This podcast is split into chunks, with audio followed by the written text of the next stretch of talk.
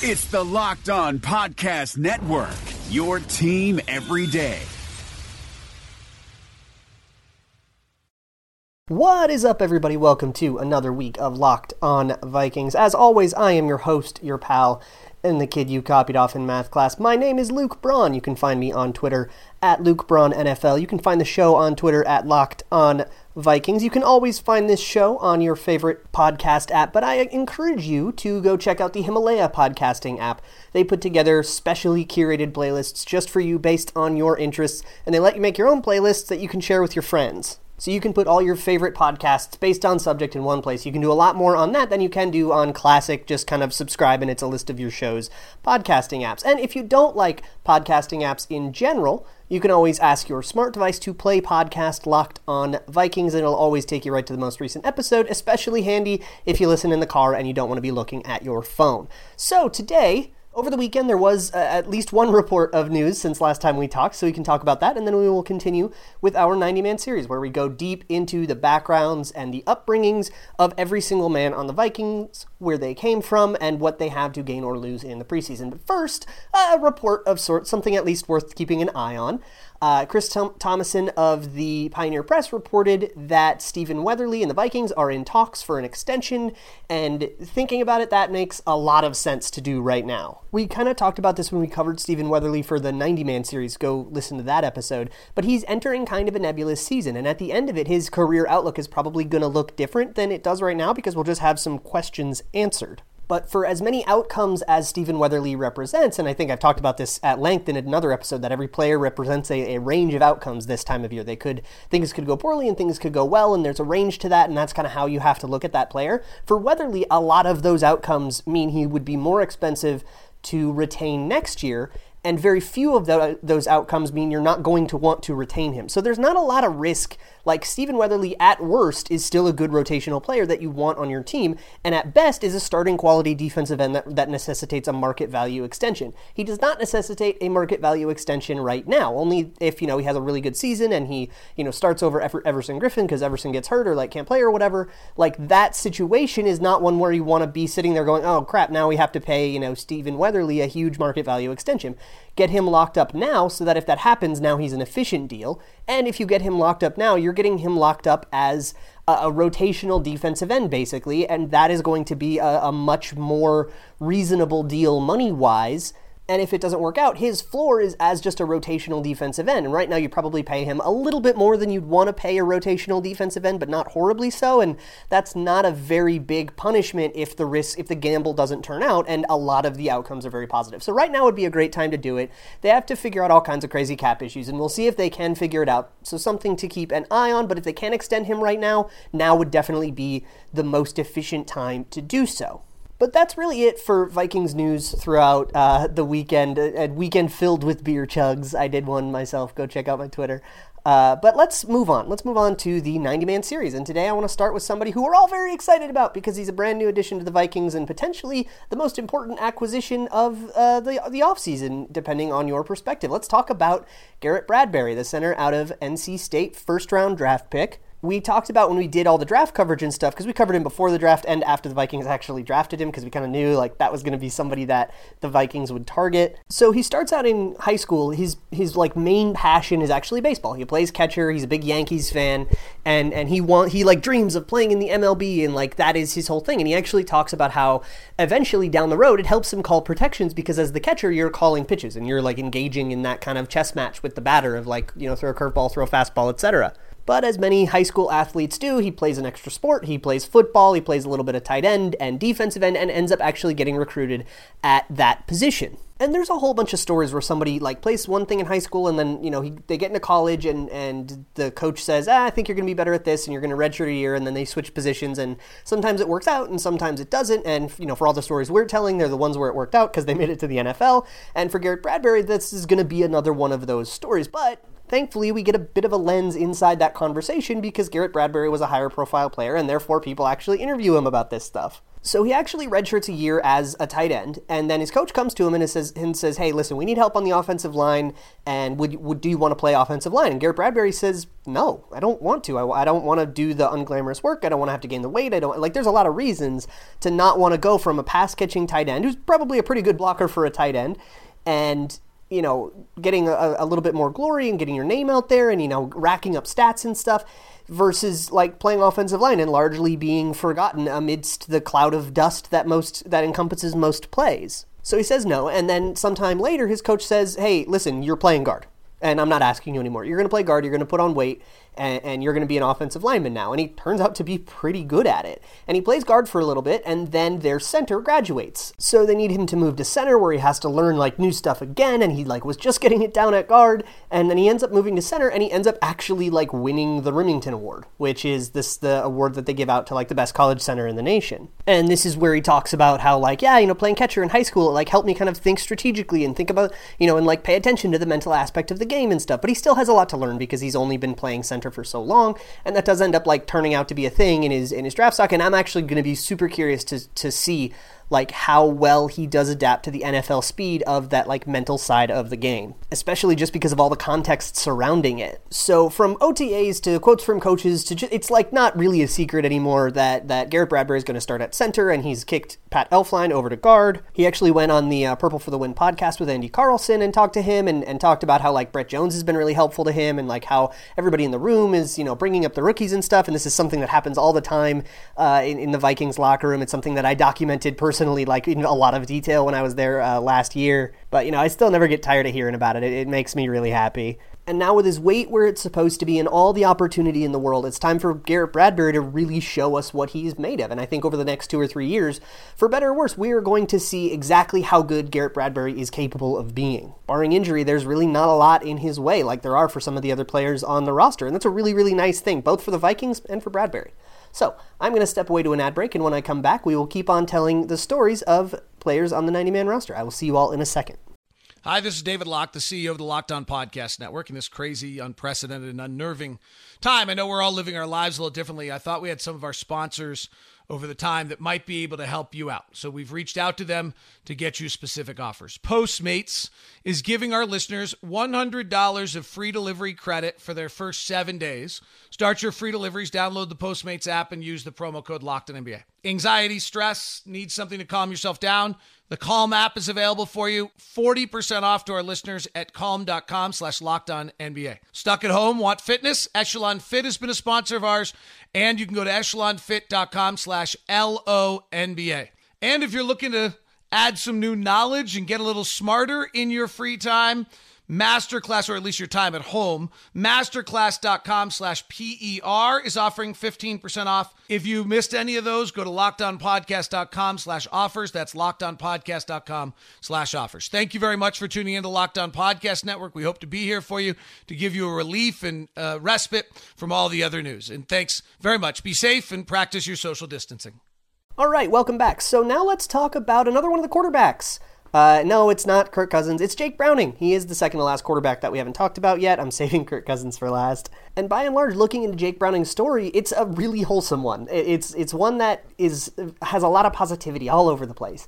And it starts with him in the backyard, that classic suburban trope of him playing catch with his dad. His dad, Ed Browning, played quarterback at Oregon State and I believe was pretty good there. So obviously, he has a son and he's like, I'm teaching this kid how to play quarterback. So from an early age, he's basically just being hand-carved by his father to be the picture-perfect quarterback and be humble, and here's how you read a defense, and here's how you throw the ball right and stuff. So when he actually ends up getting into football and he gets into high school football, he is really, really good at playing quarterback. It is like destiny. He gets into his first game and he throws 10 touchdowns, and he's immediately on the map as a statewide hero in Northern California. There's a great story. I'll link all this in the show notes, but there's a great story about like him, beating the crap out of somebody, and then players from that other team will like come just shake his hand because he is the great Jake Browning, this crazy high school prospect. And he ends up at the Washington Huskies, which is a really, really big get for them. So the Washington, University of Washington had a really, really rough stretch before Jake Browning. And when Jake Browning comes in, he was seen as a bit of a savior. And I want to pause at this moment and just kind of get to know him, because this is a moment where he is held up. He's very much put on a pedestal. Like, he is this golden boy, quarterback, like raised by, football in his blood, high pedigree type guy with all the stats in the world. So coming out of high school, he is like revered and he is a star. But if you actually look at any interviews and if you listen to the way that people like talk about him, he's the most humble dude in the world. And there's a bunch of moments that like matter to him a lot.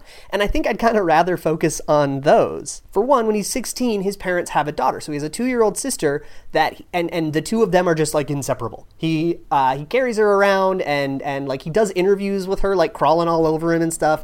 And, his parents talk about it like, I think he's going to miss the baby more than he's going to miss us. And so from that, he takes like a lot of, inspiration. And that's kind of a big motivator for him, is like, do it. So it's for his sister. And there's all kinds of talk about how like he doesn't act like he's, the star. And of course, every like parent and coach and everything is going to speak glowingly about this kid because they all love him.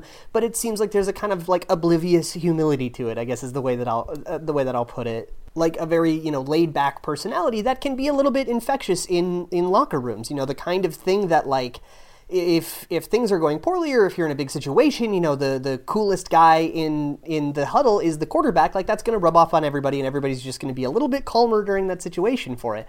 It reminds me, not to make a completely ridiculous comparison, but it kind of reminds me of that, like, is that John Candy moment from Joe Montana in the Super Bowl? Just that moment that lets everybody know that, like, he's got this. And I think he does, like, kind of have that laid-back thing. And that also comes from his father. Everybody who has talked or met both of them says it's like, oh, it's a spitting image. And so when he joins the Huskies, a program that had been struggling for more than a decade, there is like palpable excitement from everybody on the roster. And there's a story like DMs all of the players on Twitter like, all right, we're going to change this program. We're going to be like, and they do largely. Like, Washington goes from kind of a doormat team, a forgettable program, to an actual contender. And by 2016, they're in the Peach Bowl with none other than Alabama. And this is like a big stage moment for a guy who is tailor-made to be the quarterback on the big stage. Everything that has come up to this moment has been leading him here. His from his dad's tutelage to all of the, the personality pieces, and to just his like natural leadership and everything, to exciting the whole Washington Huskies things. And in 2016, it's Jake Browning and the Washington Huskies versus the Alabama Crimson Tide, and they get stomped. 7-24 is the final score. They lose, and things are never really the same from there. Washington continues to struggle, and by Jake Browning's senior year, they actually do have another pretty good season, which I'll get to in a second, but by and large, that might have been Jake Browning's peak as the star quarterback who resurrected a franchise, bringing them toe-to-toe with the likes of the Alabama Crimson Tide, but it doesn't go well. And now it becomes a story of a guy looking for redemption, looking to reclaim the glory of being put on that pedestal. So he continues on for a couple more years at Washington, being still the golden boy, still the quarterback. He didn't play well in that bowl game, threw a couple interceptions, but he's still the guy. But after that fateful Peach Bowl loss, he loses John Ross. He loses Dante Pettis, two of his best weapons on the year. And then suddenly genuine issues about his play, his arm strength, his decision-making start to come into focus. And at that greater level of competition, the greater expectations, when you're now like a premier college quarterback, he doesn't quite live up to it. And especially when being compared to quarterbacks that end up getting drafted those years, he just doesn't seem to be up to snuff. And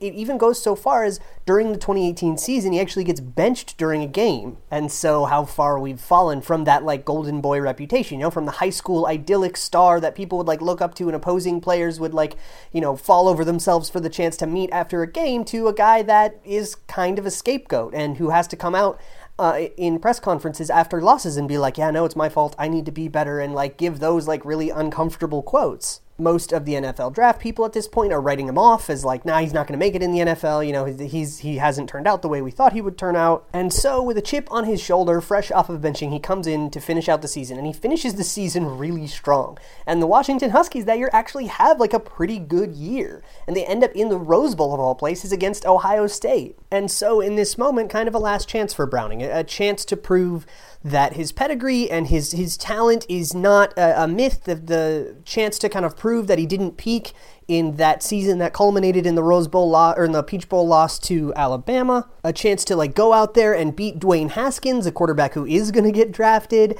and Ohio State, a big blue blood program, to really, you know, kind of cement Washington's place on the map and set things up for his successor. And it's kind of his last chance to prove himself on the college stage. And they fall behind 28-3 to start out the game. It just goes disastrously, but they start to mount a comeback. And in this game, you know, Jake Browning throws a couple of pretty good plays. There are a couple good play designs that end up in touchdowns, and before they know it, they've scored. They were down 17-28, and before they know it, they score a touchdown, and it's 23-28, and his last pass in college is a two-point conversion attempt. They don't get the onside kick, and Ohio State ends up winning, but at least there was some respect to it, right? And so, you know, maybe you remember how this ended up, but he backs off to pass for the two-point conversion, and it's intercepted and almost brought back the other way for more points. They don't get the onside kick, and that does it. Ohio State wins, and Jake Browning's legacy in Washington ends with a bad two-point conversion interception. And then, just like everybody predicted, he doesn't get drafted, but he does get a chance with the Vikings, probably just based off of that potential and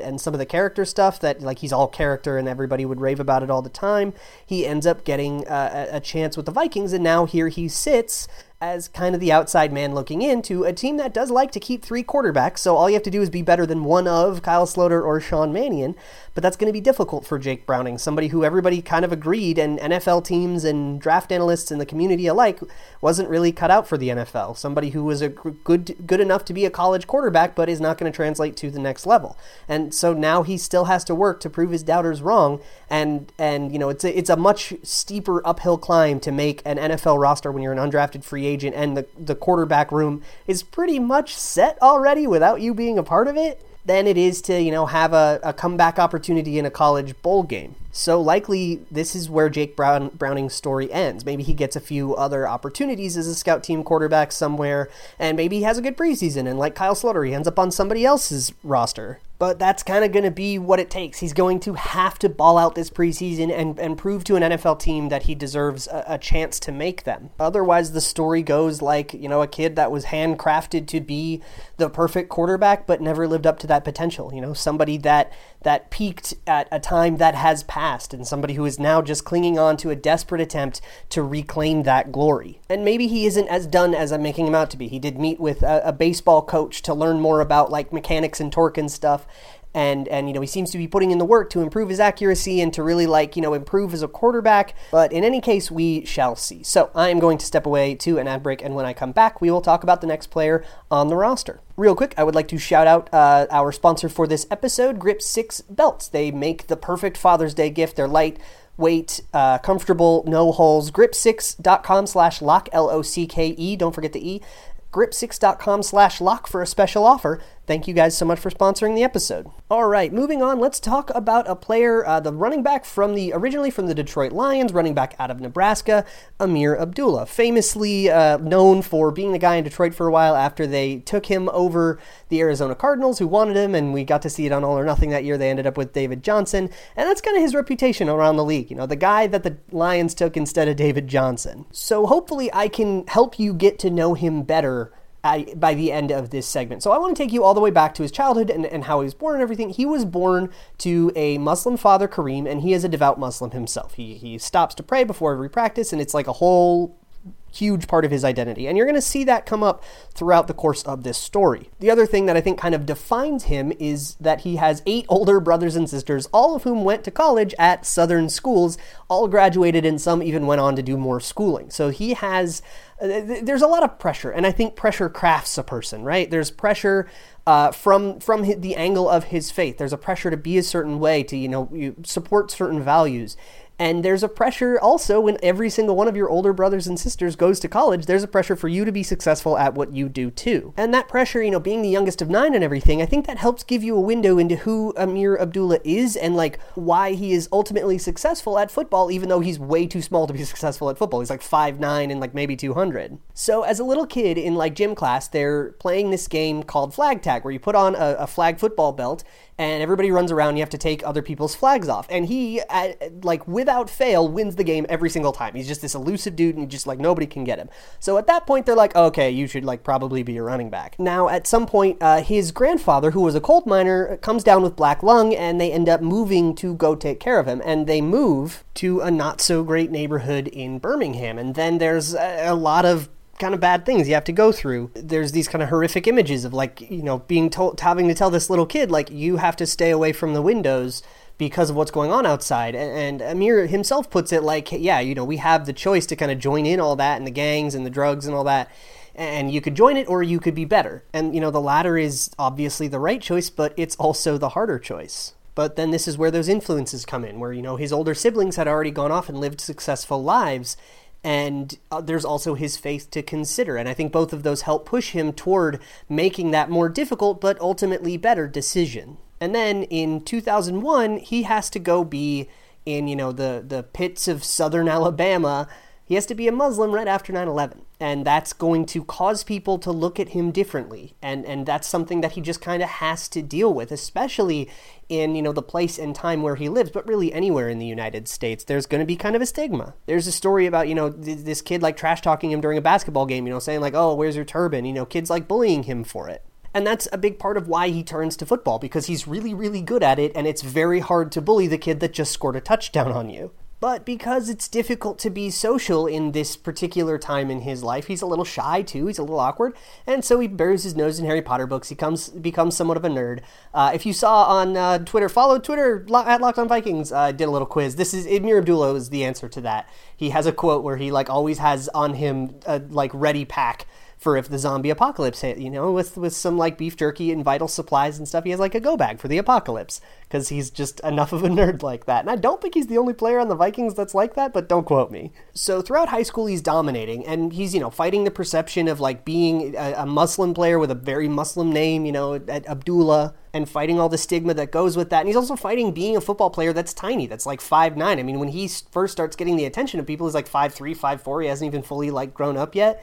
And so it's like difficult for him to kind of stand out. So he doesn't get the offers from all the same big time college, like southern colleges that all of his siblings went to. You know, he had a sibling that went to Auburn, one that went to Alabama, one that, you know, went to Texas, and he doesn't get offers from those schools. But he does finally end up at Nebraska, where his coach is a guy by the name of Ron Brown. And Ron Brown is a devout Christian. And there is this weird, like, odd couple thing that goes on between them where they find a bit of a camaraderie. And I think it's beautiful. They find, like, a camaraderie between their faiths, even though their faiths are different. And they're always asked about it. And there's all kinds of articles where you can tell the reporter was, like, trying to stir something, trying to be like, you know, well, is there a problem? Because if, like, your faith and his... I mean, he writes, like, Bible verses on the whiteboard and stuff. And you know, Ameer Abdullah, like, prays before every game in the locker room and, like, face east and, like, do the proper Muslim prayer every day. And you can kind of tell that journalists try to stir it up, but every time, you know, you see one of these two people asked about it, they go, hey, he has his faith and I have mine and we respect each other for it. And they actually have like a really strong relationship to the point where like they would, you know, call each other at night when they have a problem. Like he could call, you know, and a lot of players have that relationship with their coach where it's, you know, middle of the night and they're having a problem and they can call up the coach and like get advice and stuff. And they kind of have this like trusting relationship. So at the time, he's buried on the depth chart behind one Rex Burkhead, who ends up, you know, having a nice career in the NFL. He's at Nebraska at the time, and so Ameer Abdullah doesn't really get anything. He's fourth on the depth chart because he just got there, and there's a couple other guys over there that are going to, like, get the dues before him. But Ameer Abdullah kind of leapfrogs those two guys, and in, like, camp position battles and stuff, he ends up taking over, and he's the running back in Nebraska for, like, a long time. And those two guys actually end up transferring out of the schools because they can't get carries away from Ameer Abdullah. And, you know, and he'll never get away from his size, and he never had, so his draft stock after Nebraska still takes a big hit from that, and he has a little bit of a fumble problem too, but by and large, he's the kind of guy that like all of, you know, this is a quote from Ron Brown, his coach, who's like, yeah, he didn't get the memo that he's small. He'll fight a grizzly bear with a pocket knife. And so after a long and storied career at Nebraska, he declares for the draft. He ends up going, I think, in the third round to the Lions, famously over David Johnson. That whole moment happens, and then he's the running back for the Lions for a while. And he gets to, share the backfield with Joyke Bell, and from there he kind of tapers off.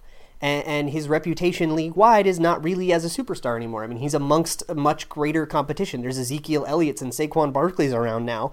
Guys like Ameer Abdullah just aren't quite going to get that much attention. And by the end of his rookie contract in Detroit, where he deals with some injuries and he still deals with the fumble problem and he just still kind of has all kinds of issues, he ends up as a free agent unsigned. And he ends up on the Vikings in the middle of last season when they needed, after Mike Hughes was hurt, they needed a kick returner and they needed some help at the running back position. And they end up signing him to the active roster where he plays a lot of special teams, and now he's buried. And now Ameer Abdullah's situation is sort of nebulous. There's two running back spots that of usually only three that are basically spoken for between Dalvin Cook and Alexander Mattison. There's not a lot of room for another guy. And so Ameer Abdullah is now kind of in a competition with two young bucks in Mike Boone and Rock Thomas that could take that spot from him. Now, if Rock Thomas ends up winning, then there's still a roster spot for a little while because of his suspension. But by and large, for the majority of the season, it's kind of like three men enter and one leaves. And Ameer Abdullah kind of has to be the one that leaves. Because, like I've talked about a lot on this show, there's a momentum to things. You're the superstar at Nebraska for a while, but that was a long time ago. And his time in Detroit doesn't really earn him any keep on its own. So if he does fail to make the 53, if he does get cut, then you put yourself in the eyes of a coach or a scout or somebody who's considering this guy. He just got cut from his second team as a third-round pick. That's abysmal, right? You're supposed to get signed after your rookie contract, not failing to make 53-man rosters. And he's now been in the league for a bunch of years. What are you going to unlock that somebody else that wouldn't have been unlocked in the last 5 years? And there's a whole bunch of new, young, exciting running backs there to choose from. Why are you going to go with the old guy that appears to be so washed up? It would be a very bad look for him to try to go and get onto another team after being cut from the Vikings. So there's a lot riding on this. He kind of has to make the team to resurrect his career, or else this is kind of it for Ameer Abdullah. But I also think if that does happen, I mean, he'll be fine. He is somebody who has his faith, who has his family, who's very close with all of the people in his life. And if this is it for him, it was a really good run. A 5-year NFL career for a running back, that's amazing. Not to mention his, his storied career at Nebraska and all the other things that he went through. I mean, he's somebody that is largely a success story, even if we are nearing the end of that success story. I think it's important not to get wrapped up too much into who he is in the present, but instead appreciate what he has accomplished. That's something that's worth, laying out and just admiring for a little while. So that is going to do it for today's episode of Locked On Vikings. I will be back tomorrow with more updates and more players if there are no updates to fill time. In the meantime, you can follow me on Twitter at Luke Braun NFL. You can follow the show on Twitter at Locked On Vikings. You can find the show on any podcast app you like. Please go check out the Himalaya podcast app. It helps us a lot. And if you don't like podcast apps, you can always just ask your smart device to play podcast Locked On Vikings. Thank you all so much for hanging out and listening. And as always, Skol. Hey, Locked On Minnesota listeners. This is Tony Abbott here to tell you about the brand new Locked On Wild podcast, where my co-host Joe Booley and I break down the Minnesota Wild every single day. How can you listen? Just search for Locked On Wild in your favorite podcast app and subscribe to bring Locked On Wild to your device every day.